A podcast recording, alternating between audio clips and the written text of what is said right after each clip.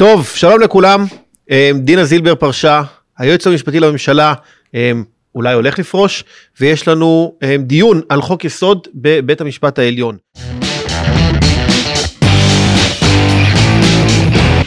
איתנו עכשיו גיל ברינגר בפיל שבחדר. אהלן, כיף להיות כאן. שלום גיל, איתנו כרגיל גם נווה דרומי.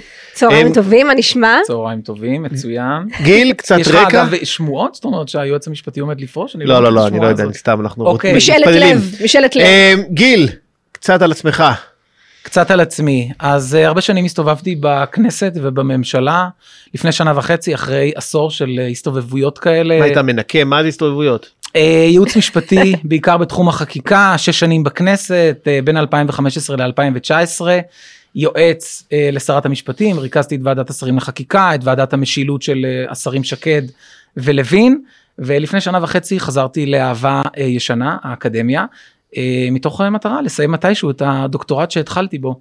אז את זה אני עושה באוניברסיטה העברית, נותן ייעוץ לגופים בתחום של רגולציה, מלמד קצת משפטים. וכותב כותב. טור קבוע. וכותב טור קבוע בגלובס, העיתון הכלכלי השווה כמובן. טור שתמיד אוהב, אה, תמיד אוהב להציב מראה מול אה, אנשי אה, שמאל ולהרגיז אותם בבוקר יום שישי. אז זהו, אז נטען לגבי שזאת מטרת הטור, זו לא מטרת הטור, אבל זה בהחלט סייד אפקט מאוד חיובי של הטור, הוא נקרא האדם הסביר, ואני חושב שהוא באמת מבטא אמיתות סבירות ומידתיות. טוב, בוא אה, אה, ניכנס ככה drill down, אנחנו בפיל שבחדר משתדלים כל הזמן לדבר על מה שאף אחד לא מדבר עליו, אה, ולתת קצת את הרעיונות שעומדים מאחורי הדברים. אה, אתמול היה דיון אה, בבית המשפט העליון אה, בנוגע לחוק הלאום. אה, ולפני שאנחנו מדברים ודנים בפיצ'פקה של מה שקרה אתמול, תן קצת רגע על כל הסוגיה של היחס בין החקיקה לביקורת השיפוטית בבית המשפט העליון, קצת היסטוריה אה, במשפט וחצי. וואו, במשפט וחצי זה טיפה יומרני, אבל בדקה וחצי. אה, טוב, אז יש לנו ויכוח בעצם מאז אמצע שנות התשעים לגבי אה, מה שאהרון ברק, הנשיא לשעבר של בית המשפט העליון, הגדיר בעצמו כמהפכה. מהפכה חוקתית, בהתחלה הוא מגדיר את זה במסגרת מאמר, אחרי זה במסגרת הפסיקה. אה, וברק רואה בחוקי היסוד של 92 ו-94, בחופש העיסוק ובכבוד אדם וחירותו, את הכלי שבאמצעותו הוא יכול להעביר ביקורת על תוצרי הכנסת. מה כל כך דרמטי במה שקרה אתמול? שעד אתמול הטענה הייתה כזו, חוקי היסוד, כבוד אדם וחירותו וחופש העיסוק, שהכנסת עצמה העבירה, אולי לא מתוך מודעות מלאה, אבל יש בהם פסקה שנקראת פסקת ההגבלה, ופסקאות ההגבלה בחופש העיסוק ובכבוד אדם וחירותו מאפשרים לבית המשפט לייצר ביקורת שיפוטית, ביקורת חוקתית על חקיקה של הכנסת. כל חוק שלא יעמוד בהגדרות של פסקת ההגבלה, דינו להיפסל. זו הייתה התזה שברק ואחריו שאר השופטים בבית המשפט העליון, בהתחלה אילון חלק עליו, חשין חלק עליו, אבל אחרי זה כולם יישרו קו עם התזה הזו. התפיסה הייתה שמכוח חוקי היסוד אפשר לפסול חוקים רגילים. מה דרמטי במה שקרה אתמול? אתה אמרת שאתמול היה דיון בחוק הלאום, שכחת מילה. חוק יסוד הלאום, זה היה הדיון אתמול, בפסילה של חוק יסוד הלאום.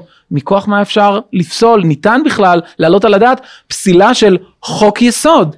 חוק רגיל אנחנו פוסלים כי אנחנו אומרים חוקי היסוד הם רמה אחת משפטית או נורמטיבית יותר גבוהה, חוק יותר נמוך לא יכול לסתור חוק ברמה יותר גבוהה. אבל כשאנחנו מדברים על שני חוקי היסוד, שניהם פרקים בתוך החוקה, מכוח מה נאמר על פרק בחוקה שהוא לא מספיק חוקתי? מה השלב הבא? נאמר על פרק בתנ"ך שהוא לא מספיק תנ"כי? אבל הם יגידו לך שהם לא פסלו את החוק, הם רק דנו בו. אז קודם כל אנחנו לא יודעים מה יהיה. הם בהחלט פרסו את כל הכלים, צריך לומר בהגינות שהם אמרו ננסה אולי לפרש אם תהיה לנו אפשרות כזאת ננסה לתת פרשנות מקיימת זאת אומרת להלן ריקון מתוכן של תכנים בעייתיים לדעתו של בית המשפט העליון ננסה לרקן, לרוקן תכנים מסוימים מתוך לקרוא דברים שלא קיימים בו אמרה אתמול חיות הנשיאה של העליון לקרוא דברים שלא כתובים בו בתוך, אה, בתוך החוק עצמו ואז אולי נוכל לומר אין צורך לפסול אותו, בוא נותיר אותו על כנו, אבל זה לא באמת משנה אם אנחנו פוסלים את החוק, או רק מרוקנים אותו מכל תוכן, ויותר מזה. עצם הדיון הוא הדבר הבעייתי, כי יש לנו פה בעצם תקדים, לכך שגם החוקה של מדינת ישראל, הרי בית המשפט העליון הגדיר את חוקי היסוד, לי יש מחלוקת בעניין הזה. אני לא חושב שחוקי היסוד הם החוקה של מדינת ישראל. אני חושב שמדובר בחוקים מיוחדים. אבל בית המשפט העליון הגדיר כל השנים את חוקי היסוד בתור החוקה של מדינת ישראל. אנחנו לא מכירים מדינה מערבית שבית המשפט העליון אפילו דן בחוקתיות של אבל כבר פרקים היה בחוקה. תקדים כזה. איזה בחוק יס- תקדים? קודם כל לאחרונה בבחירות האחרונות אז דנו בחוק יסוד הממשלה. נכון והנחת אם אני לא טועה פנחסי דרעי פנחסי זה גם דן בחוק יסוד הממשלה. אז לא בדיוק, אבל אני מסכים שיש לנו איזושהי שרשרת של אירועים, אני אזכור אותה רגע. אז היה לנו לפני אה, מספר שנים, בחוק יסודות התקציב, אה, היה דבר שנקרא התראת בתלות. זאת אומרת, היה תיקון פעם חמישי, פעם חמישית היה אה, אה, אה, תיקון כזה שעתי, תיקון זמני, לחוק יסוד, אה, יסודות התקציב. אה, אה, הסיפור של תקציב חד שנתי או תקציב דו שנתי, רובינשטיין, ג'ובראן ואיתם נדמה לי עוד חמישה שופטים אמרו, הפעם לא נפסול, אבל בפעם הבאה שתתקנו את חוק יסודות התקציב באמצעות חקיקה לא קבועה, אנחנו כבר מעכשיו מודיעים, זה יהיה בטל. זה היה פעם ראשונה שהאמירה נכנסה בצורה מאוד מאוד חזקה. ואז התחילו לדבר גם על התיאוריה של התיקון החוקתי שאינו חוקתי וכל הסיפור הזה. פעם שנייה הייתה באמת בחוק יסוד הממשלה לאחרונה וזו הייתה עליית מדרגה. הוציאו צו על תנאי לממשלה בואי תסבירי לנו למה לא לפסול. הפעם הראשונה עכשיו מה, מה מיוחד בחוק יסוד הלאום שלראשונה אנחנו מבינים שהולך הדיון כבר היה דיון מאוד מאוד מהותי של שעות ואנחנו מבינים שהשופטים הולכים לכתוב עכשיו את מה שנקרא דיסרטציות את כל התיאוריות החוקתיות השונות שהולכות אה, אה, אה, להימסר פה בעניין הזה של חוק יסוד. אפשר לפסול חוקי יסוד אי אפשר לפסול חוקי יסוד. חיות עצמה כשהיא הגדירה מה השאלות שעומדות כרגע על הפרק אתמול זו הייתה אחת השאלות שלהם. האם בית משפט עשוי יכול רשאי מוסמך להתערב בחוקי יסוד? אין לי ספק בכלל גם מהדיון שהיה אתמול ממה שהקשבתי והאזנתי לו שהאמירה לא תהיה לא. האמירה תהיה כמו בגב האומה. כן אבל, אבל רק שזה ממש בליבה, רק שזה ממש עקרוני, רק שזה לא יהודי לנו, רק שזה לא דמוקרטי לנו, כמובן שדרך הפתח הקטן הזה הכל יכול להיכנס. אגב גיל צריך לומר, תקן אותי אם אני טועה, רק כדי ככה לעגן את האינטגריטי, אתה התנגדת לחוק הלאום, לחוק יסוד הלאום. חוק יסוד הלאום. אני התנגדתי מכיוון שחוק יסוד הלאום לדעתי עבר בצורה מאוד נכה. אני מאוד תמכתי בחוק יסוד הלאום בגרסאות הראשונות שלו, כשהוא עדיין אמר משהו. כשחוק יסוד הלאום הפסיק להגיד משהו, אז אני התבטאתי גם בתוך סיעת הבית היהודי בשעתו, כשבאו אנשים למכור לנו את חוק יסוד הלאום ואני אמרתי, אנחנו נשלם את כל המחירים החוקתיים התכוונתי בדיוק לדיון של אתמול. אנחנו נשלם את כל המחירים החוקתיים ונקבל אפס משמעות מבחינה משפטית ש- של מה שרצינו להשיג פה. כל הסעיפים המשמעותיים ירדו בחוק הזה. אבל ש- דרך- קודם כל א' אני מסכים שגם אני התנגדתי לחוק אה, בדבר הזה מהסיבה שלדעתי חוק יסוד הלאום נותן לבית המשפט להגדיר מיהו יהודי וזה התחלה נוראית של לתת לבית המשפט את הדבר הזה אבל צריך להבין את הרקע של חוק יסוד הלאום שהוא בא לנסות לייצר קונטרה לחוק יסוד כבוד האדם וחירותו. בפסיקה בפסיקה עצמה עכשיו. אה, אה, מי שמבין שהשופטים אלה שפוסקים הם פשוט התעלמו מחוק יסוד הלאום בפסיקה שלהם אה, כמו נאמר- שהם מתעלמים מכל דבר בחקיקה הם עושים מה שהם רוצים. ובוא נאמר שהם לא יתעלמו, ובוא נאמר שהם לא יעשו את מה שאני לא כל כך אהבתי לשמוע אתמול, לתת לו פרשנות מקיימת. בוא נאמר שהם יתייחסו אליו ברצינות הראויה לו. מהי הרצינות הראויה לו? שדגל ישראל הוא שני פסים של תכלת ומגן דוד? הסעיף המשמעותי ביותר הרי בח- בחוק היסוד הזה הוא מה? שמדינת ישראל תומכת בהתיישבות יהודית בארץ ישראל. שהרקע של זה שמחה גדולה. הוא הניסיון לבטל פסק דין אחר של בג"ץ הפס- שזה קעדאן בדיוק, אבל והוא הסעיף לא הזה- מבטל את קעדאן. כי הסעיף הזה ירד, זה מה שנקרא 7ב. נכון. היה שם איזשהו סעיף אחד כבר שהיה משמעותי, שאפשר לדבר עליו, מוצדק, לא מוצדק, אבל אמר משהו. רקע רק, קעדאן. קעדאן זה פסק דין של אהרן ברק ב-95 נכון? אה, 90 קצת ו- יותר מאוחר, נדמה לי מתחילת שנות האלפיים, כן. לא לא קעדאן זה 90 ומשהו בטוח. לא, לא, מתחילת שנות האלפיים, אה, וזה 95, יש לנו את המזרחי וכולי. שהמזרחי הוא המשמעותי בהקשר של ה... בהקשר החוקתי, כן. אבל, אבל קעדאן זה ממש בתחילת שנות האלפיים, והוא מדבר על האפשרות של התיישבות קהילתית אה, באדמות של העם היהודי, זאת אומרת זה לא אדמות מדינה. זה אדמות של סוכנות, כן. זה אדמות של קק"ל, זה לא אדמות שמבחינה קני- קניינית שייכות לאזרחי מדינת ישראל, אלא לעם היהודי, כאשר המוסדות היהודיים באו באיזושהי, באיז- באיזשהן עסקאות כאלה ואחרות עם מדינת ישראל, שהיא מנהלת עבורם את הקרקע, ברק אה, קובע ב- בפסק דין קעדאן, לא ניתן לייצר מאדמה יהודית, לא, ניצר, לא ניתן לייצר התיישבות יהודית. גם ההתיישבות הזאת חייבת להיות פתוחה, גם כשמדובר באדמות של העם היהודי, שכל השנים יהודים שמים כסף בקופות הכחולות. בסוגריים צריך לשים לב לבג"ץ אביטן שהגיע אחר כך, שמאפשר התיישבות לבדואים בלבד, ולא נותן לאביטן לגור שם, אבל זה סוגריים. אבל השורה התחתונה פה, שיש פה איזשהו תהליך שהמחוקק רצה להגיד, חברים, אתם שופטים לכאורה לאור אה, חוק יסוד שאנחנו חוקקנו, המחוקק, כן, שמנו חוק יסוד אחד, טעינו. כי לא שמנו חצי שלם של התמונה שנקרא העיקרון הלאומי. בניסיון הזה לשים את העיקרון הלאומי אה, כמו שאתה טוען חסרים סעיפים אין שיניים דרך אגב אתמול כששאלו את העורכת דין של הכנסת מה השיניים האם החוק הזה יכול לאפשר התיישבות יהודית והיא לא הסכימה לענות. אה, אבל האמת שכבר, האמת שכבר אה, רז נזרי, המשנה ליועץ המשפטי לממשלה, ענה על השאלה הזאת בשעה שחוקקו את החוק הזה, חבר הכנסת בצלאל סמוטריץ', שאל אותו האם הנוסח כפי שהוא כרגע לפנינו, כפי שעבר, האם הנוסח, זאת אומרת, עוד רגע לפני שהוא עבר, ערב המעבר שלו, האם הנוסח הזה יאפשר התיישבות יהודית נפרדת, התיישבות קהילתית נפרדת וכולי וכולי, והתשובה הייתה לא. לא. פרץ שם איזשהו ויכוח, סמוטריץ' אפילו כינה אותו שקרן, אחרי זה התנצל, אבל, ואז סמוטריץ' ניצל את מעמדו כמחוקק, אני חושב שבחוכמה רבה, ואמר, אוקיי, אתה כנציג היועץ המשפטי לממשלה אומר שזו, שזו לא המשמעות של הסעיף. אני כמחוקק אומר לך, אני כשאני מחוקק את הסעיף הזה, זו כוונתי.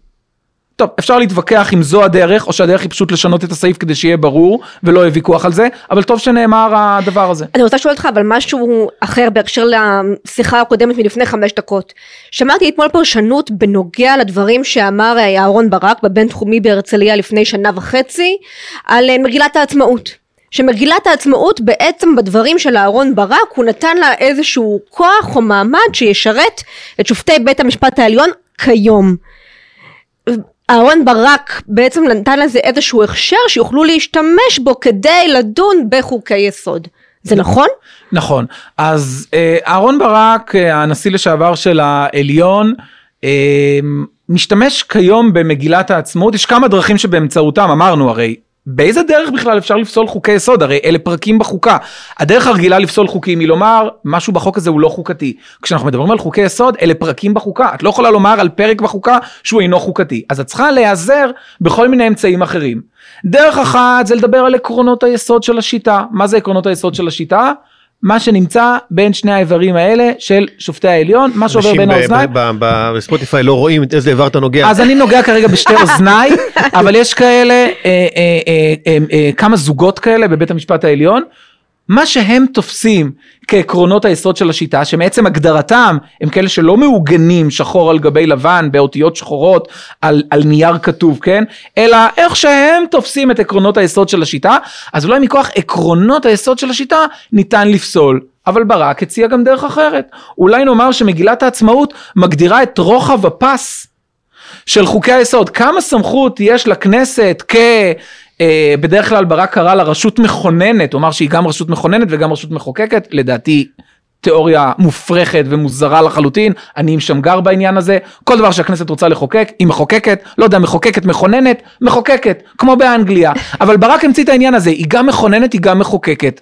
במאמר מוסגר אני רק אומר, אתמול מלצר אמר, אולי צריך כבר להפסיק עם העניין הזה של המכוננת, כמה מכוננת אפשר?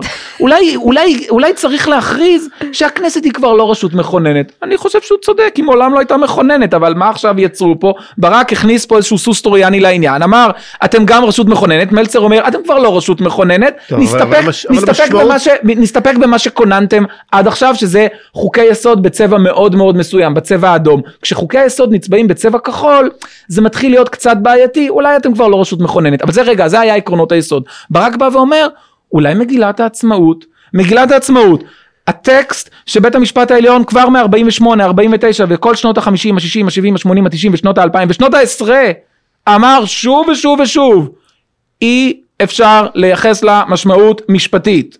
מה שחוקי היסוד אומרים ברוח מגילת העצמאות, נהדר, ברוח מגילת העצמאות. מכוח מגילת העצמאות לא ניתן לפסול חוקים. היום ברק מציע שמגילת העצמאות תגדיר לנו את רוחב הפס של חוקי היסוד. כמה סמכות יש לנו כרשות מכוננת לחוקק חוקי יסוד?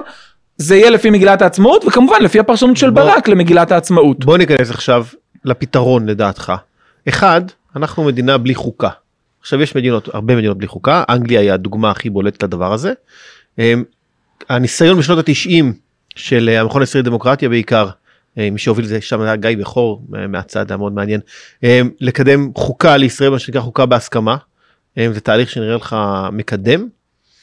או עכשיו לעשות איזושהי חוקה אחרת, או שלהישאר במצב הכאוס הזה שאהרן ברק הגדיר לנו כל מיני סוסים טרואנים בתוך השיטה, ואנחנו תקועים איתם עד היום. טוב, אז האמת היא שכשאתה שואל מה הפתרון, אז צריך לשאול קודם כל מה הבעיה. מה הבעיה? מה הבעיות? הבעיה, אוקיי, מה הבעיות? הבעיות הן מה? הבעיות הן אמון הציבור בבית המשפט, הבעיות הן החסר הדמוקרטי, הכרסום הזה שאנחנו כולנו מרגישים שאנחנו מפעם לפעם זה- הולכים, זה. הולכים להצביע ולא, מקב... ולא מצליחים אבל להשפיע אמון הציבור על המדיניות. נגזרת. אוקיי, אז מה הבעיה? אז, הבע... אז הבעיה הבעיה. היא ש... אז הבעיה היא, אני חושב שמה שאתה רומז לו, זה שבית המשפט מצליח למשפט את הפוליטיקה. הפוליטיקה כל הזמן הולכת ומצטמצמת, השדה הפוליטי הולך ומצטמצם, וסביבו כל הזמן הולכים ומתפשטים השטחים החוקתיים, המשפטיים, כבר קשה מאוד לייצר איזושהי מדיניות באמצעות חקיקה, קשה מאוד לייצר מדיניות באמצעות החלטות ממשלה, הכנסת והממשלה מאבדות את מעמדן לטובת הרשות השלישית, ואנחנו מרגישים איזשהו חוסר איזון במודל הזה שלמדנו באזרחות כיתה ט', הפרדת רשויות וכולי. שם אנחנו מדברים. אז זה דורש אה, רפורמה כוללת. אני באופן עקרוני לא חסיד גדול של השיטה האנגלית, חייב להגיד, חסיד הרבה יותר גדול דווקא של השיטה האמריקאית. זאת אומרת, כן הייתי רוצה מסמך שהוא יהיה חוקה, חוקי יסוד, משהו שאנחנו נצליח להסכים עליו, לא ברוב מקרי, לא ב-32 ח"כים באישון לילה מתוך 120, נגיד שהוא מתכוון לחוק יסוד כבוד האדם, ודאי, שעבר אני מתייחס באישון לחוק לילה. יסוד כבוד אדם וחירותו, שעבר באישון לילה ב-32 ח"כים שבוודאי לא מבינים, אנחנו רואים את זה לפי הפרוטוקולים, כשאוריאל לין אומר להם אין מקימים בזאת בית משפט לחוקה, והם מבינים שאין ביקורת חוקתית במה שהם עושים, ורק אחר כך מבינים את זה, ומיקי איתן מנסה לשכנע אותם, אבל הם לא משתכנעים. אפשר לדבר על האיכויות של אותם חברי כנסת שלא הבינו מה הם מחוקקים, אבל קשה מאוד ל- ל- אה, אה, אה, שלא להסכים עם זה שהם לא הבינו ולא הייתה בכוונתם, זה לא העניין של, של ההבנה, זה עניין של מה היה בכוונתם.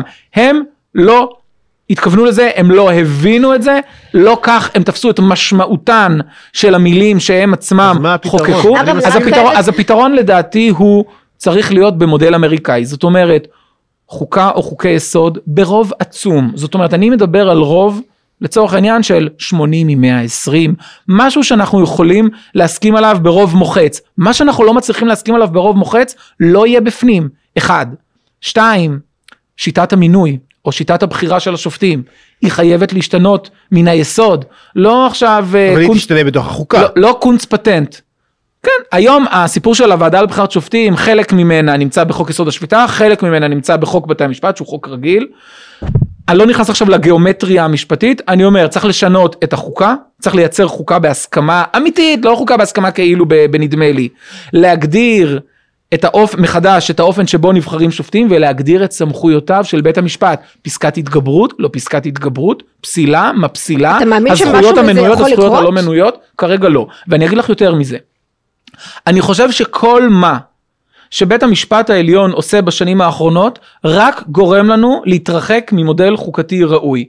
כי אנשים כמוני, שמצד אחד פה, כשאנחנו יושבים בנחת, ומדברים שיחה כזאת אה, אינטלקטואלית יותר, יש משהו נורא נחמד בלהגיד, אני מאמין שצריך חוקה, ואני מאמין שצריך לשנות את השיטה שבה בוחרים שופטים, ואני חושב שצריך להגדיר באמצעות חוק יסוד החקיקה את כל הדברים האלה, אבל אם אני מסיר את הכובע שלי כאקדמאי ועכשיו מנהל את זה בדיוק כמו שהייתי מייעץ לשר משפטים או לשרת משפטים, אני אומר חבר'ה אל תאמינו להם, אל תאמינו להם כי כל כלי שאתם תיתנו יעוות. וזה בדיוק כבר מה שח"כים, זה מיוחס לח"כים חרדים, שאמרו גם אם, גם אם יחוקקו כרגע את עשרת הדיברות, הדיברות. אנחנו לא מוכנים יותר לתת את הדבר הזה. אז יש פה איזשהו פער בין הפוליטיקה. למה נוצר הפער הזה? כי יש משבר אמון אמיתי. כי התחושה היא שמה שבית המשפט לא מקבל ביושר, הוא חוטף בגזל. וזה דבר שאי אפשר, כשיש חוסר אמון כזה בין הרשויות, אי אפשר לקדם איזשהו פתרון מוסכם. אבל אני חייבת לשאול אתכם שאלה בסיסית, שהיא היסוד של כל הדיון הזה, וזה חוזר על עצמו, אבל איך זה קרה?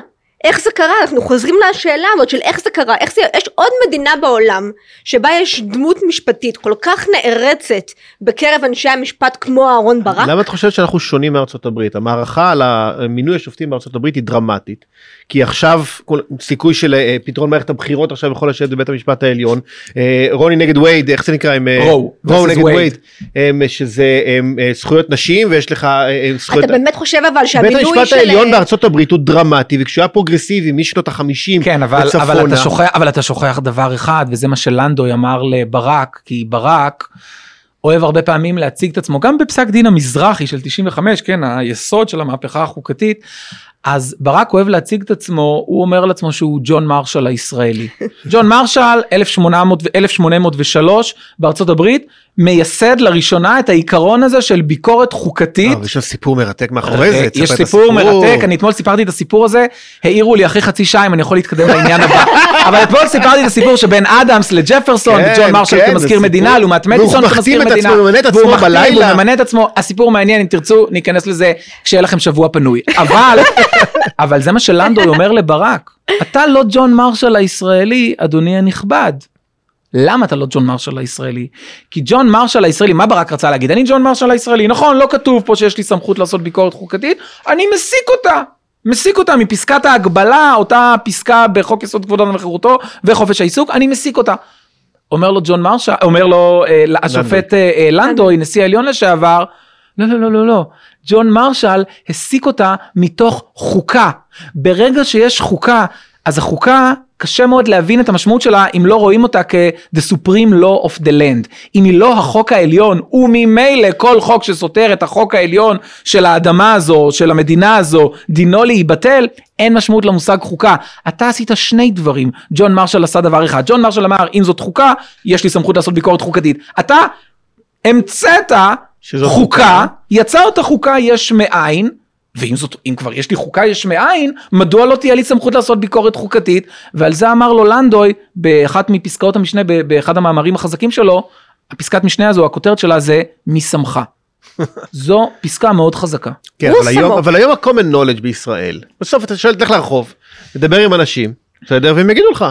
אה, בית המשפט העליון הוא מה שמגן על הציבור, על, ה- על ה- האינטרס הציבורי נקרא לזה, הוא מגן על זכויות המיעוטים, הוא מגן, יש לו תפקיד. הוא מגן על חיילים במשפט הוא הבינלאומי. מגן על חיילים, יש לו תפקיד, בסדר, בתוך החברה, והתפקיד הזה חשוב אל מול הפוליטיקאים המושחתים, מול חברי הכנסת שיש להם אינטרסים פוליטיים, זאת אומרת, יש פה איזשהו סיפור, איזשהו נרטיב שהציבור בכללותו, אם אתה עכשיו תלך לכנסת, תהיה אתה, כן, שר המשפטים מחר בבוקר, יהיה לך קשה מאוד להעביר בכנסת, לא בגלל חברי הכנסת, בגלל הציבור שלהם, להעביר שינוי בחירת שופטים שהוא פוליטי. חד משמעית, ברור, יש פה סיפור, אנחנו הרי, מה אנחנו עושים פה? אנחנו מספרים פה איזשהו סיפור אחר.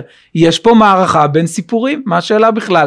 והימין לא קונה את הסיפור הזה, אבל תמיד, לפחות בוא נאמר בקואליציות של ה-14 שנים האחרונות של אה, נתניהו, תמיד יש שם איזה מפלגה כזאת, כן, כבר לא זוכר את השמות, עצמאותה, חירותה, היה כל מיני, נכון, כמו בגשש, אה, כחלון, אה, התנועה, היה כל מיני, אה, כן, הבתי קברות הפוליטיים מלאים בכל התנועות האלה, אבל היו תנועות כשם גנרי או כשם אמיתי, שתמיד רצו על, ה, על ה ticket הזה. יש איזה מין ticket כזה, שהוא ticket ששווה חמישה מנדטים, שישה מנדטים, ביום טוב רואים את החרמון ועשרה מנדטים. וה ticket הזה הוא ticket של נגן, כן עכשיו מה שניסנקורן מנסה לעשות כל השנה, או בחודשים האחרונים. נגן על שלטון החוק, זאת אומרת התפיסה הזו היא תפיסה שמזהה את שלטון החוק עם שלטונם הפוליטי של השופטים המאוד מאוד מסוימים האלה, שלטון החוק כבר לא נתפס כאיזושהי התגוששות דמוקרטית, הפרדת רשויות, התגוששות בין תפיסות שונות, לא. מה שאלה אומרים, החמישה עשר שופטים האלה בגבעת רם, על הגבעה שם, זה שלטון החוק. כל מי שמערער, מבקר וכולי, הוא מאיים לפגוע בשלטון החוק. מדהים ועכשיו, ועכשיו צריך לספר סיפור אחר. החוק. סליחה? השופטים הם שלטון החוק, זה מדהים. אה, יש, יש לנו ציטוט של ברק, הוא אומר מהו שלטון החוק? שלטון החוק במחוקק. זאת אומרת אנחנו משליטים את רעיון שלטון החוק על המחוקק. על המחוקק. מדהים. אנחנו פה מגיעים שנייה לנושא הבא שלנו, כי זה אתה מוביל אותנו באופן ישיר, ליפים והאמיצים. אני מבין שאנחנו מדברים על רידג' פורסטר ותורן, נכון? פרק ככה קראו לו. 10273. לא, כן. הם פרשו אחרי כמה עונות. אני חושב ריץ' שזה, ו- אגב, לדעתי זה עדיין רץ. זה עדי- עדיין לא, רץ, זה לדעתי. עדיין רץ, השאלה אם ריץ' עדיין... ניתוח פלסטי פה, ניתוח- פלסטי פה, ניתוח אבל פלסטי היפים שם, והאמיצים אבל הפעם זה יפים ואמיצים אחרים. אני חושב שזה היפים והצודקים. צודקים, נכון, כן, סליחה, כן, סליחה. כן, היפים כן. והצודקות. אתה מדבר על משהו ספציפי? מישהי ספציפית. אוקיי, אז אני מניח שאתה משהו מדבר. אני מניח שאתה מדבר על אה, מה שקרה אתמול, טוב, אני באמת אה, ראיתי את הקטע הזה ודי השתוממתי. המשנה ליועץ המשפטי אה, לממשלה, עורכת הדין דינה זילבר, מסיימת עוד נאום, אמרת פרק עשרת אלפים ומשהו, את נאום עשרים אלף ומשהו, ואומרת אה, לאנשי משרד המשפטים, אל תשכחו, אתם יפים וצודקים. טוב, מה נאמר? אני אומרת את זה- לא, לבנות שלי לפעמים, כשהן נעלבות בגן, כן. אני אומרת להן, "את- אה, יפה, את חכמה ואת צודקת. כן, אז זה משהו שיש לו הרבה. חן כשזה נעשה בתוך. המשפחה, יש לזה הרבה פחות חן כשאנחנו מדברים פה על איזשהו דיון אמיתי, דמוקרטי שצריך לנהל אותו, וכשאני שומע את, ה, את הביטוי הזה, אתם יפים וצודקים, אני אמרתי אתמול למישהו, כמה חשיבות עצמית וכמה חוסר מודעות עצמית. קודם כל אני, אני שואל את עצמי באמת על זילבר, את לא מבינה איך זה נשמע כשאת מתארת את עצמך ואת אנשי משרד המשפטים, שיש שם הרבה אנשים טובים, אבל להגיד עליהם שהם יפים וצודקים, מה זה אומר הפוליטיקה זה הזאת נשמע של כמו אנחנו והם? קונסיירי. לא, זה זה נשמע, זה, נשמע- נשמע, זה נשמע שבחוץ מסתובבים אנשים כעורים. וש- וטועים? ו- ושוגים וטועים וטיפשים. כן, זאת אומרת, עוד פעם אנחנו חוזרים כל פעם לעניין הזה שהמלאך עם השק של החוכמה, הוא ככה מעופף, הקדוש ברוך הוא שולח אותו עם שק של חוכמה להסתובב ברחבי הארץ. בעיקר ו- ברחוב צלאח א-דין. ומעל צלאח א-דין יש שם, אה, יש שם איזשהו אה, אה, עמוד כזה של מסגד, יש שם איזה מין צריח של מסגד.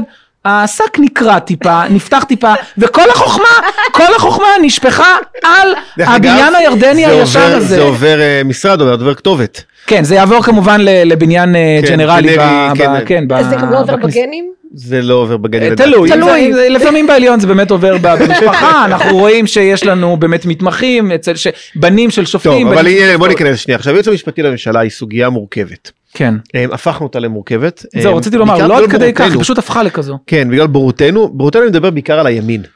אמ, גיל, אתה אחד האנשים שמוביל, אני יודע, חמש, שבע, עשר שנים האחרונות בצורה זאת או אחרת, את המודעות של הימין לתחום מאוד ספציפי שנקרא המשפט. מה שאתה, מה שהיום נמצא אפילו בשיח ציבורי, בטוויטר, בפייסבוק, אפילו בערוץ 20 ובמקור ראשון, וישראל היום, שכולם יודעים לדבר על המהפכה החוקתית, הציבור הימני לא ידע לדבר על זה לפני עשר שנים. נכון, הציבור הימני אה, לפני עשר שנים, אה, אולי קצת יותר, כן, אה, הסתפק, זה כמובן מאבק סופר חשוב שאני סופר מזדהה איתו, אבל הסתפק במאבק על הארץ. זה פחות או יותר, בזה, זו הייתה התמצית של להיות ימני. אז תמיד אוהבים לצחוק על זה ולהגיד על ה... לדבר על אלה שרוקדים אוצו עצה על הגבעות. זה לא היה רחוק מזה, זאת אומרת, נעשה פה דבר מדהים, נעשה, היה פה פרויקט אדיר, אבל, אה, אבל לא התעסק בכלכלה. ולא התעסק בתרבות, ולא התעסק במשפט, כמובן יחידי סגולה תמיד היו. כציבור לא היה לנו עיסוק בכלכלה, במשפט, בתרבות, בזהות, בכל השאלות האלה. וצריך לומר גם את האמת, העיסוק בזה לא התחיל מהימין, הוא התחיל דווקא מאנשי שמאל, הוא התחיל אצל גביזון, הוא התחיל אצל פרידמן, אפילו אצל שר משפטים כמו חיים רמון, ואתם יודעים מה? אפילו לבני. שר בש- משפטים ב- חיים רמון? הוא היה. כן, בשעות... עד שאת יודעת מה קרה. כן, אבל זה היה מאוד קצר. אה, זה היה קצר, כן. מה, מה, בדיוק מהסיבות שבגללן הוא רצה להילחם בזה. בדיוק. כן, גם אצל יעקב נאמן זה היה מאוד קצר. נכון. בדיוק מהסיבות שבגללן הוא רצה. להילחם בזה. פרידמן החזיק מעמד. פרידמן החזיק מעמד, אבל פרידמן בנסיך של מקיאוולי הוא מבחין בין שתי דמויות, יש את הנביאים ויש את הנביאים החמושים. פרידמן היה נביא, לא חמוש. לא חמוש. אה, וזה היה היתרון, זאת אומרת היתרון שלו היה שהוא היה הנביא הראשון אני חושב במשרד המשפטים, הנביא השמרני, השמאלני, אבל השמרני. אה, במשרד המשפטים, תיאוריה, תזה, הכל סדור, הכל מאוד מאוד ברור להעריץ את מה שהוא עשה שם, אבל הוא לא היה חמוש. הוא בא כאיזשהו מינוי חיצוני, הוא לא בא עם כוח פוליטי, לא של 12 מנדטים, לא של 8 מנדטים וגם לא של 4 למרות מנדטים. שאולמרט תמך בו באיזושהי צורה. תמך עד שראה שנכון כבר שלא לתמוך. אה, אבל אי אפשר להזיז באמת דברים בסוף מה שנקרא, מה זאת אומרת? מה שנקרא been there הייתי שם. בסוף כשאתה רוצה לקדם איזשהו עניין תמיד הרי ראש הממשלה בסוף יש לו הרבה מאוד עניינים לא בדיוק עכשיו פסקת ההתגברות בראש מעייניו. ולכן צריך שר משפטים שידפוק על השולחן וילחץ וירצה ויעשה את כל הדברים האלה ויגיד יא חביבי יש פה גם שמונה מנדטים שבאים איתי יש עשרה מנדטים שבאים איתי יש אולי עשרים מנדטים שבאים איתי אחרת ראש הממשלה אתם יודעים מה? ראש הממשלה 2005 צריך לומר לחברים שלו יש לי פה בעיה בלי שהוא יכול להגיד את הדבר הזה. ב-2005 הציבור הימני כבר דיבר על בג"ץ, כבר היה מערכה ושיח כזה. בגלל ה... בגלל, בגלל, בגלל ההתנתקות. בגלל אביטה, אה, בגלל אה, אה, אה, קעדאן, בגלל עוד קצת כל מיני דברים נכון. כאלה. אבל סוגיית היועץ המשפטי לממשלה לא היה קיים. בכלל לא. וזה דבר שאתה בעצם אה, ניסחת במאמר בשילוח. במחטף השקט. במחטף השקט, כן. אה, וניסחת את זה בצורה מדויקת. את הסוגיה של זה, זה יותר מאשר היועץ המשפטי לממשלה זה תפיסת הפקידות נכון. והפקיד הבכיר ביותר הוא היועץ המשפטי לממשלה עד כדי כך שלאחרונה נודע לנו שהיועץ המשפטי לממשלה מוציא הנחיות חד משמעיות שאי אפשר להתעלם מהם ברמת ראש הממשלה עד כדי אפילו חושב האם הוא צריך להודיע לראש הממשלה שהוא יכול צריך לצאת לנבצרות. אתה יודע אתמול ראיתי כתבה לא יודע אם מותר להזכיר פה את המילה הזאת בוויינט אה, ראיתי אה, טמקה אצלנו. ראיתי אה, ראיתי כתבה אני רוצה להאמין שמדובר היה בטעות אבל יש לי תחושה שפשוט זה לא מדובר בטעות דפוס אלא בטעות בהבנה טעות היסטרית בהבנה. קראתי שם ביחס לחוק יסוד הלאום משפט שמתחיל ב"המדינה תשיב בשם היועמ"ש". קראתי ואמרתי לעצמי מה זאת אומרת המדינה תשיב בשם היועמ"ש. זאת אומרת היועמ"ש הוא הריבון והמדינה בשבתה כמחלקת בג"ץ משהו כזה משיבה בשם היועמ"ש יש עוד ממשלה בישראל יש אגב כנסת? הממשלה לא צריכה להגיב? שם הכנסת צריכה להגיב בעיקר זה עוד בלבול אחר. אוקיי, כן, אבל, אבל- אבל היועמ"ש, אתם יודעים, היועמ"ש נתפס בדוח שמגר, אה, אחת ההמלצות שלו הייתה, והיא המלצה שלא התקבלה, להוריד את ה... ב, ב, בכותרת של היועץ המשפטי לממשלה, להוריד את ה... לממשלה, לקרוא לו היועץ הראשי. הוא לא יועץ משפטי לממשלה, אין לו פה, אני אומר את זה במילים שלי רגע, אין לו פה לקוח. הוא היועץ הראשי. הוא נותן עצות, ואז העצות האלה הן עצות משפטיות שהן לממשלה, לכנסת, לכל רשות אחרת, אולי גם לשלטון המקומי, למרות שבוודאי אין קשר בכלל. מעניין, מעניין שהוא מציג עכשיו את סוגיית שאלת הלקוח זו סוגיה שדיברנו בה לפני שבועיים. גם במאמר שלו. המשטרה. בוודאי. לא רגע בנושא המשטרה. כן, המשטרה יש נכון. לה חוסר מודעות למי הלקוח שלה ולכן רואים אלימות משטרתית כלפי אזרחים שצריך להבין שהאזרחים הם הלקוח שלה. עזוב, אנחנו, אז- אז ראינו גם מה קורה עם חברי כנסת. אז תהיה נותנת. אז פה היועץ המשפטי לממשלה לא מבין מי הלקוח שלו ולכן הוא יכול להפעיל את האלימות שלו כלפי הלקוחות אז שלו מה זה לכאורה. לא מבין? זה ממש תזה אגב מושרשת, אתם רואים אותה, אגב זה לא רק בשיחות מסדרון או איזה אווירה לא נעימה שאני עובר במסדרון במשרד המשפטים ולא רואים בי לקוח, כן? זה לא הנקודה הזאת. טקסטים שלמים לאורך השנים, גם אקדמיים, גם, גם של האנשים עצמם, כן? של האופישיאלס בתוך המקומות האלה, שמסבירים בצורה מאוד ברורה, או הממשלה היא לא הלקוח, או הממשלה היא לא הלקוח היחיד. אבל- אנחנו צריכים לאזן פה אה, אה, בין לקוחות שונים, כאשר גולת הכותרת היא, אנחנו יודעים לקבוע, למצוא, לאזן, לזהות ולהגדיר מהו האינטרס הציבורי. האינטרס הפוליטיק- הציבורי אבל זה כיסוי. הפוליטיקאים, כיסוי- הפוליטיקאים כן. אפילו קצת מפריעים לנו פה אבל בעניין הזה של האינטרס הוא הציבורי. כיסוי למילה יותר, יותר חשובה. אנחנו יודעים מה האמת, מה מוסרי ומה נכון. ברור. האינטרס. הציבורי זה כאילו איזשהו שיווק. אז אבל אני אנחנו עושים לנו. חיים קלים, אולי אנחנו, נוח לנו אה, האחד עם השני, השני והשנייה, ויכול להיות שבעצם אה, האשם הוא לא על הייעוץ המשפטי, אולי מי שאשם במצב שהגענו אליו זו הממשלה.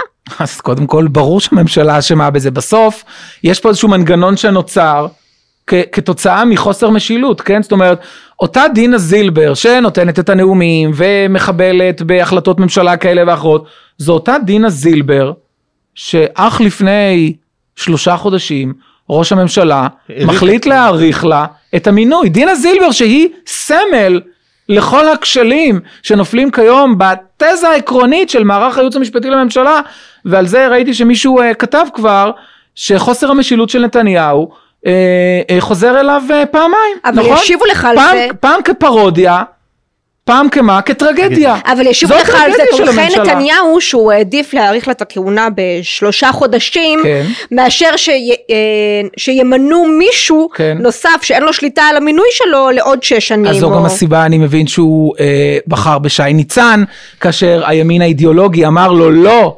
אל תיקח את שי ניצן, שי ניצן הוא אדם שאנחנו יודעים עליו א', ב', ג', ד' וה'. וראש הממשלה נתניהו אמר לא אני כן הולך על הדבר אז מה, אז מה נאמר שם? לא, זה אני מסכימה. איזה סנגוריה אפשר לומר שם מה הוא חשש שמה יקרה הרי אם, אם לא תביא את שי אני- ניצן אני- מה יבוא אני מישהו יותר משתדל גרוע להימנע שהדיונים האלה לא יהיו על נתניהו כי זה הבעיה בתקשורת בכלל שאין אבל קשה. מאוד, אבל רגע, קשה אבל מאוד קשה מאוד. לדבר על תהליך שמתחיל מ-2005, אם באמת הוא התחיל ב-2005, אני, היועץ המשפטי לממשלה אדון אהרון ברק בשבתו אצל בגין כן. כבר אז הוא תפס עוצמה בלתי פרופורציונלית. נכון, הוא היה תקופה קצרה אצל בגין וישר עבר אה, לעליון, אה, נדמה לי שהייתה לו שנה, שנה וחצי, משהו כזה אצל בגין, בין 77 ל-78-9, ואז הוא עובר לעליון, ונכון, וכבר כיועץ משפטי לממשלה, הוא בהרצאה שלו לשופטים, הוא אומר להם, אנחנו ארכיטקטים של החוק. אנחנו, אנחנו, אני היועץ המשפטי ואתם השופטים, אנחנו לא אמורים ליישם, אנחנו אמורים לעצב. ואיך בגין הגיב? הוא, בגין, בגין הגן. על הדמוקרטיה הישראלית. איך בגין הבין מה זה הדמוקרטיה הישראלית? להגיד כן ל, ל, ל, ל, למערכת המשפט. אגב, בהקשר של נתניהו... אגב, רק רגע, אני צריך להגיד את זה. בגין לא היה האחרון שעשה את זה. שרי משפטים, ואני אגיד את זה, מטעם הליכוד. לאורך שנים, מה שהם ידעו לומר לברק זה כן, הן, בסדר גמור, ובשפה, ובשפה שאתה- זרה, אוקיי. מה עם אמיר אוחנה? רק, אז בוא נתייחס לזה. השאלה היא, אנחנו... בוא, רק רגע, אבל עמיעד, אני חייב להגיד רגע, יש משהו מוזר בדיון הזה שאתה אומר, בוא לא נדבר פרסונלית, בוא נדבר על מה שקרה בין 2005 ל-2020, אבל בלי לומר את המילים. לא, לא, הנגבי, שטרית, תגיד, נתניהו, שטרית, פרידמן, לבני, אה, אה, לי אלה האנשים שמעצבים את המדיניות. אין לי בעיה שתגיד את השמות, אני רוצה להיכנס לראש שלהם. אוקיי. ולהגיד מה גרם להנגבי שטרית לבני שהיא הבת של לבני לצורך העניין לכאורה אשת ימין בסדר אה, אה, ואפילו יעקב נאמן בסדר. אם אתה היית שם במקומם עם מה שידוע להם לא מה שידוע לך כן. היום האם היית פועל אחרת. אז תראה, אה, הייתה לי, אה, הייתה לי שיחה, אני חושב שסיפרתי עליה איפשהו. אה, הלכתי לפגוש את אה, ברק, ישבתי איתו אה, כמה שעות עם, ה, עם נשיא העליון לשעבר ברק, ו... והוא נתן לי איזשהו, אה, איזשהו מאמר, הוא אמר לי תמסור את זה אה, לשקד, לשרת המשפטים לשעבר, כשעבדתי אצלה, הוא אמר תמסור את זה לשקד, הסתכלתי על כותרת המאמר, הוא אמר זה משהו שאני כתבתי בזמנו לפרידמן, כדאי שגם היא תקרא את זה. הסתכלתי על כותרת המאמר, היה כתוב שם, כך לא נוהג שר משפטים. אוקיי, אמרתי לו, אני אקח את זה לאיילת שקד, לשרת המשפטים, בסדר גמור, אבל בוא תספר לי איך כן נוהג שר משפטים. הבנתי, פה כתוב איך לא. תספר לי איך כן נוהג שר משפטים. אז הוא אמר לי, בוא אני אספר לך, היו שרי משפטים בעבר שנהגו טוב. שאלתי איך, אמר לי, אלה היו שרי משפטים, אני מצטט, שידעו את מקומם. אמרתי לו, תן דוגמה, מה שנקרא פרט ונמק. אמר לי, הנגבי ושטרית, הם היו שרי משפטים. כשאני ישבתי איתם, תקשיבו טוב, בוועדה לבחירת שופטים, ודנו, ב, ואנחנו דנו במינויים לעליון, ואני אמרתי להם, אני חושב שצריך למנות את X או את Y או את Z לבית המשפט העליון. מה אתה אומר, השר שטרית, שר המשפטים, יושב ראש הוועדה, כן? ובתקופה אחרת, מה אתה אומר, השר הנגבי, שר המשפטים, יושב ראש הוועדה, כן? מה הם אמרו לו? אנחנו לא מבינים בזה. אתה המקצוען, אם אתה חושב, זה הכל ציטוט של ברק, אם אתה חושב שזה נכון, אנחנו מדויק איתך. זאת הטענה שלי. הם לא מבינים בזה. הם לא מבינים בזה? או שהם רוצים לא להבין בזה? או שנוח להם לא להתעמת עם מערכת המשפט? הם- בגלל אולי גם דברים. שגם ברבות השנים גם קצת הם גם קצת. שמענו על דברים שאולי בגללם גם לא כדאי להם. חלם או סדום. שילוב. בית הקלפים או. פולישוק? בית הקלפים או פולישוק? איפשהו בין לבין, איפשהו בין לבין. לא, אני לא חושב שהיה פה איזה מין רצון, תראה, יש עוד אפשרויות, כן? אפשר גם לדבר על פחדנות. זה משהו שלא נמצא בציר שלך. אתה מדבר או על רשע, או על בורות. אפשר לדבר על פחדנות. פחדנות מושכלת. מה הפחד? אה, שיש איזה אפקט פרפר כזה, אני לא יודע אם שמעת עליו, אבל יש איזה מין אפקט מיוחד, כרגע חוקרים את זה. אה, דברים שקורים לשרי משפטים שמזיזים את הגבינה על השולחן של נשיא העליון. כל מיני דברים קורים להם, לפעמים ברמה הפלילית, לפעמים ברמה הפוליטית, ויכול להיות שיש יש שרי משפטים שאולי הפנימו את אפקט הפרפר הזה. אה, יואב דותן, פרופסור יואב דותן, ראש בית הספר למשפטים לשעבר דיקן אה, משפטים בעברית, אה, כתב אה, מאמר לפני שנה בערך, שנתיים אולי, על האקדח שמונח על שולחן הממשלה. מהו האקדח שמונח על שולחן הממשלה? דותן במאמר שלו שואל, איך יכול להיות שהימין, אני קצת אקצין את מה שהוא אמר, כמה הוא מפמפם מהבוקר עד הלילה, מה הוא יעשה עם מערכת המשפט ומה הוא יעשה עם מערכת המשפט. בפועל כלום, נאדה ושום דבר. שואל פרופסור דותן, למה? עונה, יש שולחן שמונח יש, סליחה, יש אקדח שמונח על שולחן הממשלה. מהו האקדח הזה? הלכת דרעי פנחסי. כל שר משפטים יודע שברגע שהוא יעשה משהו, תתחיל החקירה, אולי יוגש כתב אישום, הלכת דרעי פנחסי מה קובעת? הלכה של העליון. ברגע שמונ... שמוגש נגדך כתב אישום, גם כשאתה חף מפשע לחלוטין, לא אולי תורשע בעוד עשור, אולי תצא זכאי, כמו נאמן, כמו ליברמן, כמו אחרים, כמו אולמרט בחלק מהתיקים. אבל זה לא משנה. ברגע שהוגש כתב אישום, סיימת את חייך הפוליטיים. זה האקדח שמונח על שולחן הממשלה שאומר עליו דותן, שלא כמו ב... אצל המחזה ההוא, שדיברנו על אקדח שמונח, ב... שמופיע במערכה הראשונה, יירה עד המערכה השלישית, אומר דותן, הוא בכלל לא, לא צריך לחכות למערכה השלישית, מספיקה המערכה הראשונה. אבל בהקשר הזה... סיפור שאני חייב לוודא אם הוא נכון. אתה חייב, אז לא, תוודא. לא, אם הוא נכון. בבקשה. טוענים, אני שמעתי את הסיפור הזה, אני רוצה לוודא אותו. טוענים שכשהייתה ישיבה, כשוויינשטיין היה יועץ משפטי לממשלה, לגבי פיצול תפקיד היועץ המשפטי. יושבים שם השרים בחדר ודנים ומעלים את סדר היום, עולה לסדר היום תפקיד היועץ המשפטי לממשלה, באותו רגע אה, ויינשטיין אומר, רגע, שנייה, אה, אתה, אתה, אתה, אתה ואתה, אדונים השרים, אתם מנועים מלדון בסוגיה הזאתי, כי בפניכם, אה, יש כרגע חקירה בנוגע אליכם. אה, באותו רגע הנושא כמובן ירד מסדר היום, והשרים האלה אפילו לא ידעו שיש חקירה בעניינם. טוב, האם אז- הסיפור הזה הוא נכון? אז א', אני לא יודע, ב', לא יפתיע אותי, ג', אני שירתתי בממשלה בחופף לוויינשטיין בין מאי 2015 לינואר פברואר 16, אז היה, זאת אומרת, אני לא יכול להעיד על יותר מחצי שנה, לא זוכר דבר כזה, יכול להיות שלא הייתי באותה ישיבת ממשלה, אבל זה הכי לא יפתיע אותי בעולם, זאת אומרת, זה דבר, זה לגמרי נמצא שם, זאת אומרת, שרים עם אה, אישום פלילי, חשד וכולי, הרבה פעמים נתפסים כמי שלא יכולים לקבל החלטות בנושאים האלה, בוודאי. ואגב בהקשר למה שאמרת קודם על אותו שר שלא יכול אה, לעשות שום דבר כן. כי יכול להיות ש... בהקשר הזה אומרים על נתניהו שעצם זה שהוא עומד למשפט ולא מוותר ולא חותם על עסקת טיעון זה כיום כלי הנשק החזק ביותר במה שנקרא חשיפת הריקבון אה, לאור השמש וריפוי המערכת. מי אתה חושב זה? שזה נכון? מי אומר את זה? תומכי נתניהו. אה, אוקיי, בסדר. אה, להמשיך או שזה ברור? זאת אומרת, תומכי נתניהו אומרים שעצם זה שנתניהו נשאר בתפקיד, ואני מוסיף בסוגריים, אבל לא עושה שום דבר, זה כשלעצמו הקורבן הנצחי של אני ישו. אסביר. זה שהוא מקריב את עצמו, כן, במערכת, ומנהל איזשהו מאבק, שלי ברור שברגע שתוצא לו עסקה, הוא גם ימכור את אימא שלו, במחילה מאימא אבל שלו. שנייה. אז אני יודע בדיוק מה שווה המאבק הזה. אנחנו יכולים לשפוט, נתניהו הוא לא פוליטיקאי חדש בזירה, הוא הפוליטיקאי הכי ותיק ever בזירה.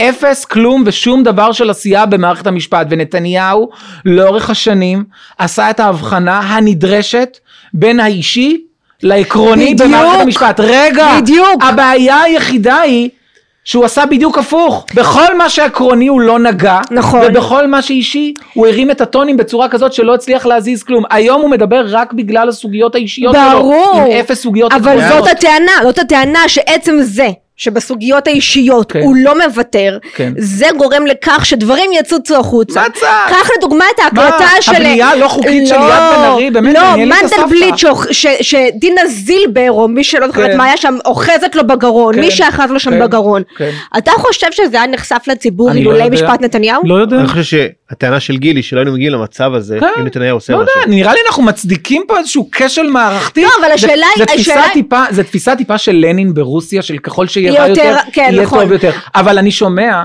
אני שומע את הטענה הזאת כל הזמן. טוב, אולי נדבר על זה כשנדבר גם קצת על, על מודלים שונים של שרי משפטים, אבל אני באמת נקען נפשי מהתפיסה הזאת שאומרת, אף פעם לא נעשה את מה שנכון, כי כל פעם שאנחנו נעש, נהיה בסיטואציה הזאת שרע ורע ורע ורע, אנחנו נצעק יותר חזק ויותר חזק ויותר חזק, ואז יבינו. ואני שואל תמיד, אוקיי, וכשיבינו מה תעשה? נמשיך לצעוק עוד ועוד ועוד ועוד ועוד. נתניהו מתישהו, הוא גם יעשה משהו? לא, אבל אני אגיד לך משהו, אני אגיד לך, אני אגיד לך משהו כזה, אני חושבת שכרגע זה יכול להיות הכלי היחיד שיש לימין. היו לנו את איילת שקד ואמיר אוחנה כשרי משפטים, בואי- בואי רגע. שנייה, כן. שנייה, מהימין, בסדר? כן. היא בגישה אחת, הוא בגישה אחרת. כן. אתה רואה היום הבדל? אתה את רואה, את רואה את שואלת- המערכת מתנהגת שונה? את שואלת אתה רואה את ברצינות? המערכת מתנהגת שונה? מנדלבליט יש לו פחות כוח? תרשי לי להיות המום מעצם השאלה. אה, את רצינית במה ששאלת? לגמרי. אז בואי רגע נמנה את הישגיו של אוחנה, בסדר? תני לי רגע דקה, אני מונה את הישגיו אני של כבר אוחנה. רואה מה הוא הולך לעשות. שאנחנו מונים גם את הדקות במקביל. הלאה, עכשיו עכשיו לא. הישגיה של איילת שקד. אוקיי, אלה-. זו הייתה הרשימה המלאה של הישגיו של אוחנה. פרקליט מדינה הוא מינה? אתה רוצה שנדבר על? הוויכוח? שלושה חודשים והוויכוח בינו. לבין מנדלבליט על דן אלדד, ואגב ידע אני לעשות, חושבת, רק רגע, רק רגע, אבל ידע אתה לעשות. מבטל פה, אתה כן. מבטל פה את הערך כן. שיש לעמידה על הרגליים האחוריות לא, מול זה מ- אדם כמו מנדלבליט. מאוד חשוב, זה בדיוק מה שאמרתי, זו התפיסה תמיד שאני אוהב אותה, במרכאות אוהב אותה. אנחנו נעמוד על הרגליים האחוריות ואנחנו נחשוף שהם שמאלנים ומרושעים ועוכרי ישראל ויש להם אינטרסים והם עם הקרן החדשה והם עובדים והם כל הדברים האלה. אבל בסוף, אחרי 120 כשאתה עולה לשמיים ושואלים אותך מה תכלס עשית? צעקת יפה, צעקת יפה, חשפת את כל השמאלנים, את כולם. הם נסעו בקרן וקסנר להשתלמות כפולה, וגם אכלו שם סלמון על מקל. אבל מה עשית? מה שינית במערכת? הכנסת ארבעה שופטים לעליון שמרנים? עשית את הדבר הזה? הכנסת 300 שופטים גם איילת למערכת לא המשפט? הכניסה ארבעה אבל שופטים. היא איפה הם? הכניסה שישה שופטים, מהם ארבעה שמרנים. איפה הם? אבל- בהחלטות. מה זה איפה הם? לא- לא בהחלטות. קודם כל את רואה בהחלט החלטות. שתיים, אני- אני- לזכותה אני ייאמר. כותב לא, לא, לא, כנראה אני כותב לא די על אותן ההחלטות, כן? אבל אני רואה את אלרון, ואני רואה את שטיין, ואני רואה את מינץ. בחלק מההחלטות אני רואה את וילנר. מצטרפים למחנה של סולברג שהיה יחיד בעולמו עד אותה תקופה. לפעמים יש לי גם ביקורת, אני גם מעביר את הביקורת. אבל מה מזה קרה בתקופת אוחנה? טוב, לא, אל תשווה ארבע שנים לחצי שנה. חס וחלילה, לא חצי שנה, הוא היה אגב יותר מחצי שנה, אבל חס וחלילה, מה פתאום, עכשיו הוא חצי שנה ב- בבט"פ, אבל חס וחלילה, אז מה תאמרי, הוא היה ממשלת מעבר, לא ניתן היה למנות, לא, רגע, אני חושבת שיש ערך גם. לזה וגם לזה. אני אעזור לך, הוא לא יכול היה למנות פרקליט מדינה, זו הייתה ממשלת מעבר. לא. שמעת מה קרה בשבוע האחרון, מה היועץ אמר? אפשר למנות בממשלת מעבר פרקליט מדינה. לא, מה אני אומר? ומפכ"ל. אני אומר, אני אומר את הדבר הבא, שכשיודעים לעבוד נכון, יש תוצאות גם. אבל כשאתה בוחר, יש בסוף איזושהי בחירה. ואני חושב שהרבה שרים, הרבה, שרים מהימין, בסוף צריכים לקבל את הבחיר, לעשות את, ה, את ההכרעה הזאת. האם הם רוצים, האם, סליחה, האם הם רוצים הישגים מינימליים עד בינוניים, או שהם רוצים צעקות מקסימליות. אוחנה בחר באפשרות של של צעקות מקסימליות, אבל אנחנו מקבלים אפס הישגים. אני חושבת אות- שאתה- אותו סוג, רק רגע, אותו סוג של הישג, אני באמת המום מרמת ההישגים של רגב, מרק, מדהים, כמה צעקות, אפס הישגים. מתמנים 60 שופטים בבת אחת, הן אפילו לא מגיעות לוועדה. יכול להיות, נכון, ש... רק רגע, יכול נכון, להיות שהם יכלו להגיע, להגיע. יכול להיות שהם יכלו להגיע לפשרה של אפילו בחולשה שלהם, של שלושה שופטים נכון. ימניים, של חמישה שופטים שמרנים, של עשרה שופטים שהם איזושהי פשרה, אבל מה היו אומרים להם? אה, ויתרתם, אתם חלשות, לא ידעתם להגיע להישגים יותר טובים. הן מעדיפות את הצרחות, הן מעדיפות את הצעקות, לא את ההישגים. עכשיו, למה ההישגים חייבים להיות מינימליים או בינוניים? כי אין ראש ממשלה שמגבה את זה. אין ראש ממשלה כבר 14 שנה שאין ראש ממשלה שמוכן לגבות איזשהו מהלך בתחום המשפטי. אז שרי משפטים צריכים להחליט הישג מינימלי עד בינוני או צעקות מקסימליות. גיל. יש מי שמקבל הכרעות כאלה, יש מי שמקבל הכרעות כאלה. לאן לאן אנחנו הולכים מכאן? אני שמתי עוף בתנור, עכשיו בדיוק לדעתי צריך להוציא אותו, אז אני הולך להוציא את העוף מהתנור. אתם אני מניח? מדינת אה, תחזרו ישראל. למשרדים שלכם. אה, מדינת. ישראל, מדינת ישראל הולכת אה, למקום לא מוצלח. אני לא אוהב את הדיבורים האלה על דיקטטורה, ו... אבל אנחנו כן בשלב די מתקדם, נכון יש את הסיפור הזה על הצפרדע שמתחילים להרתיח אותה והיא ככה... אנחנו כבר ב-90 מעלות אתה אומר. אז אני חושב שאנחנו בשלב די מתקדם של הרתחת המים. אה, באיזו בחינה? אז הסיפור הוא על צפרדע שנמצאת בתוך מים צוננים ולאט לאט מרתיחים את זה בכל שלב היא לא שמה לב שקרה משהו, כן. אבל בסוף היא מתה מהמים הרותחים האלה. אני אומר, אנחנו נמצאים כבר בשלב די מתקדם, זאת אומרת, החוקה שלנו כרגע נמצאת תחת ביקורת שיפוטית, הכלי של הסבירות, של המידתיות, כל הדברים האלה הם, הם אני, אני, מה שנקרא, הייתי שם, קשה מאוד להעביר, לייצר מדיניות ממשלתית שהיא גם שווה משהו, שהיא לא רק כותרת, צריך להקיז הרבה מאוד דם, להשקיע הרבה מאוד משאבים פוליטיים כדי להגיע לאיזשהו הישג. ואז הרבה פעמים הפוליטיקאים פשוט מתפתים במקום ההישג לצרוח, שזה הסכנה השנייה שלנו. הציבור הישראלי הוא מזה. הצפרדע והמים שמתחממים זה מערכת זה מערכת אכיפת המשפט, המשפט. בוודאי, בוודאי, הציבור הישראלי, מה זה הציבור הישראלי? ה- הטמפרטורה. כן, כן, לא, אני צורת חושבת ש- המשטר הדמוקרטית שלנו, כן, אני מרגיש שהמים מתחממים עוד ועוד ועוד. ה- ה- הפוליטיקה נמוגה מפני המשפט. ומה צריך לעשות? זה דברים חריפים שהוא אומר. חדש. כאילו, תעשי פרצוף. מופתע. אה, אה, הבאתי לך ציטוט של שופט. לא, אה, כן, נכון, של שופטת. שופטת, אני לא כן. זוכר מי לשעבר או לא, השופטת פוזננסקי. אני, יש לי התערבות על זה עם שמחה- אוקיי. רוטמן. טוב, לא ניכנס לזה. ואיילת שקד, מה שנקרא, אה, דברים שהיו איילת מבחינתנו לא שקד נתייחס דאגה, אליהם. דאגה שהיא לא אה, תודח. לא יודע, אבל, לא- אה, לא התעסקתי בסוגיה הזאת. כן. סוגיה אחרת, אבל עכשיו אני מאזין שיושב לשיחה שלך גיל ושומע את נווה שאומרת זה מזעזע, אני מרגיש, מתחיל להבין שמיים סביבי רותחים, מה אני עושה? אני סטודנט למשפטים, נקד עליך. אה, הסטודנט למשפטים. אה, הסטודנט למשפטים, אה, אם זה מעניין אותו בכלל, כן, הסטודנט, אני מלמד סטודנטים למשפטים. יש לי קבוצה בעברית, יש לי קבוצה ב- אתה. קשוח איתם בטח, מסכנים. אני לא חושב שאני נתפס כקשוח, לצערי. אבל לא שם. אבל אני חושב שבדרך כלל הבעיה היא ש... שהם לא תופסים שיש בעיה. ולכן אה, הפתרון אה, אולי יבוא מהם, אבל לא באמצעותם. זאת אומרת, הפתרונות צריכים לבוא כאן, משולחנות כאלה, אני רואה שיש פה גם איזושהי ספרייה יפה. אה, צריך קודם כל להרבות את הידע, וצריך קודם כל להרבות את הדיבור, וצריך להרבות את המחקר, וצריך להרבות את הכנסים, וצריך להרבות את החשיבה, וצריך לייצר קואליציות שזה בכלל מעניין אותם הדברים האלה. וצריך לייצר סמינרים לסטודנטים, וצריך להנגיש להם את המידע, וצריך להנגיש להם צורת חשיבה אחרת, כי הרבה פעמים כשאני מדבר עם סטודנטים, אני רואה שהם חש... קודם כל זה דבר חדש, כן? זה כמו שפעם אה, אמר עמית סגל לגבי אה, עיתונאי ימני, נכון? הוא אמר, אה, לא זוכר, נמר נמר ורוד, ורוד, נמר ורוד. משפטן שמרן, משפטן שלא חושב ששלטון החוק זה מה שקורה בין האוזניים של שופטי העליון. יש עוד כמה בהארץ, עניינים. הייתה כתבה מרתקת בהארץ לפני שבוע וחצי, על פורום המשפטי, הפורום הישראלי למשפט וחירות. לא רק שקראתי אותה, אפילו ראיתי תמונתי מתנוססת שם. כן, אז אה, כבוד גדול. אשרינו שנתפסנו על, על דברים שכאלה. כן, אז... אה, אז אני חושב שצריך לדבר על זה. אני חושב שסטודנטים, אתה שואל, מה צריך לעשות הסטודנט? הסטודנט צריך ללכת לסמינר. ואתה ואת, מה אתם צריכים לעשות? להמשיך לכתוב, לייצר חומרים, לדבר על הדבר הזה. אני חושב שזה עובר שם. אבל זו תשובה לא מנחמת, אותך זה מנחם? זו תשובה לא מנחמת אם את מחפשת פתרון בתוך, אני- בתוך 30 דקות. העוף בתנור באמת כבר מוכן, אבל הפתרון של מערכת המשפט לא יבוא בזבנג וגמרנו. אנחנו פה בבעיה שהתחילה בסוף שנות ה-70, אמצע שנות ה-80, תחילת שנות ה-90, אלה היו השנים המעצבות, מאז דרדור מתמיד, וזה לא- לא ייפתר כנראה ברגע אני אקח אחד. את זה למקום המשל שאני הכי אוהב. אמ, להבדיל כמובן, אבל אה, צ'רצ'יל בינואר 41 עומד, ובאמת זה היום האפל ביותר באנגליה ובאירופה. ו-in the darkest day יושב ורואה את אירופה כבושה, והסנאט בארצות הברית לא מוכן לסייע לו, ורוזווד ככה מאחורי הקלעים עוזר לו. מה שנקרא ב- בשינויים המתחייבים, כן, לא שמישהו עושה פה השוואה. כן, הבחנה טוטאלית, ולהבדיל, לא, הט- הט- הטיעון פה לצ'רצ'יל, שצ'רצ'יל מתחיל לבנות, ולמעט כמה מערכות בצפון אפריקה וטיפה בדרום אירופה, הוא מתכונן ליוני 44.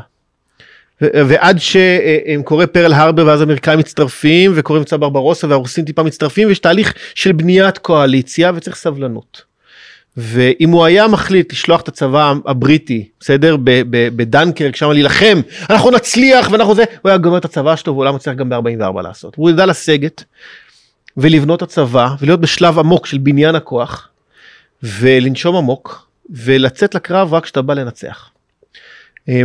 אני לא משווה כמובן את הצד של. מי האויב, אני משווה את התהליך של צ'רצ'יל, את העמדה הנפשית שלו של להבין שכמו שגיל אומר, המערכה, המערכה היא ארוכה. היא מערכה שמתחילה לדעתי ואני חוזר אחורה. היא דורשת גם מעבר למשאבים פוליטיים, היא דורשת משאבים אינטלקטואליים. בדיוק, והיא דורשת בנייה של אנשים, היא דורשת בנייה של רעיונות. אני, הטענה שלי ששרי המשפטים לא הבינו בזה, כי זה לא היה נושא בשיח הציבורי. המתנחלים קפצו על הגבעות, והימין, בזה הוא היה עסוק. טיפה היה את המפלגה הליברלית שחברה ב-77 שמה, שטיפה שוק חופשי עשו. אבל, אבל מעבר לזה לא היה דיון, עכשיו, אני לא, אני לא מבקר אותם, אני משקף מציאות, שהשיח הפוליטי היה בעיקר קיומי. ועכשיו יש מרחב הרבה יותר גדול לשיח מעמיק. והם אנשים כמו גיל שמובילים אותו בצד המשפטי ועוד הרבה מאוד אנשים בספקטרום רחב של סוגיות. והעבודה לסטודנט שמקשיב לפודקאסט הזה או לי ולך ולגיל עכשיו שגם הוא לוחם בדבר הזה הוא לא פוליטיקאי היום הם בדוקטורט שלו ו- ועוד uh, מאמרים ב... ב-, ב- איך זה נקרא אדם הסביר. עוד כמה מאמרים בעיתון לא הוורוד כן כן כן בזה זה להתחיל לייצר שפה והעובדה שהיום כשאתה נמצא בפייסבוק ובטוויטר ואתה רואה שיח של אנשים שמבינים עניין בסדר? צריך להרחיב אותו. אז אתה יודע שזה שיח שלא התקיים לפני עשור. לפני חמש שנים, גם לפני חמש שנים הוא לא התקיים ברמה הזאת. נכון. אז א', תודה רבה על הזמן שלך. שמחה. ואתגרת, אנחנו חיים את המערכה הזאת כבר הרבה זמן ביחד, אבל הציבור המאזין צריך גם להצטרף למערכה הזאת בכלים שלו, שהכי מתסכל, אומרים לך מה לעשות? לקרוא. כאילו, אבל זה לא לעשות, לא, לא, זה הכי לעשות שיש. זה לדייק את המחשבות. אנחנו נתחיל להבין. מזה.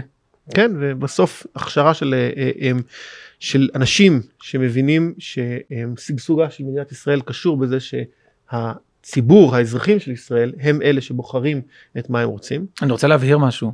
יש הרבה מה לעשות בתחום הפוליטי, אבל אסור להסתפק במה שעושים בתחום הפוליטי, כי בתחום הפוליטי, אם אנחנו נסתפק בו, אנחנו בסוף כל פעם נשאל את עצמנו למה אנחנו כל כך מעטים. אז במקביל לזה שיש מאבק פוליטי ויש בהחלט רפורמות שצריך לבצע אותם עם הכוח הקיים, אסור להסתפק בזה. אסור לחשוב שבזה נביא את הפתרון השלם. הפתרון השלם יבוא ממהפכה רעיונית, אינטלקטואלית. זה חייב לבוא בשילוב. תודה רבה לך גיל ברינגר. יום אחד נוציא מכאן קטעים כשהוא יהיה שר משפטים. עוד כמה זמן זה? one day. one day. תודה רבה לכם המאזינים, תודה רבה לאהרון וליעקב, ושיהיה לנו, ניפגש שבוע הבא.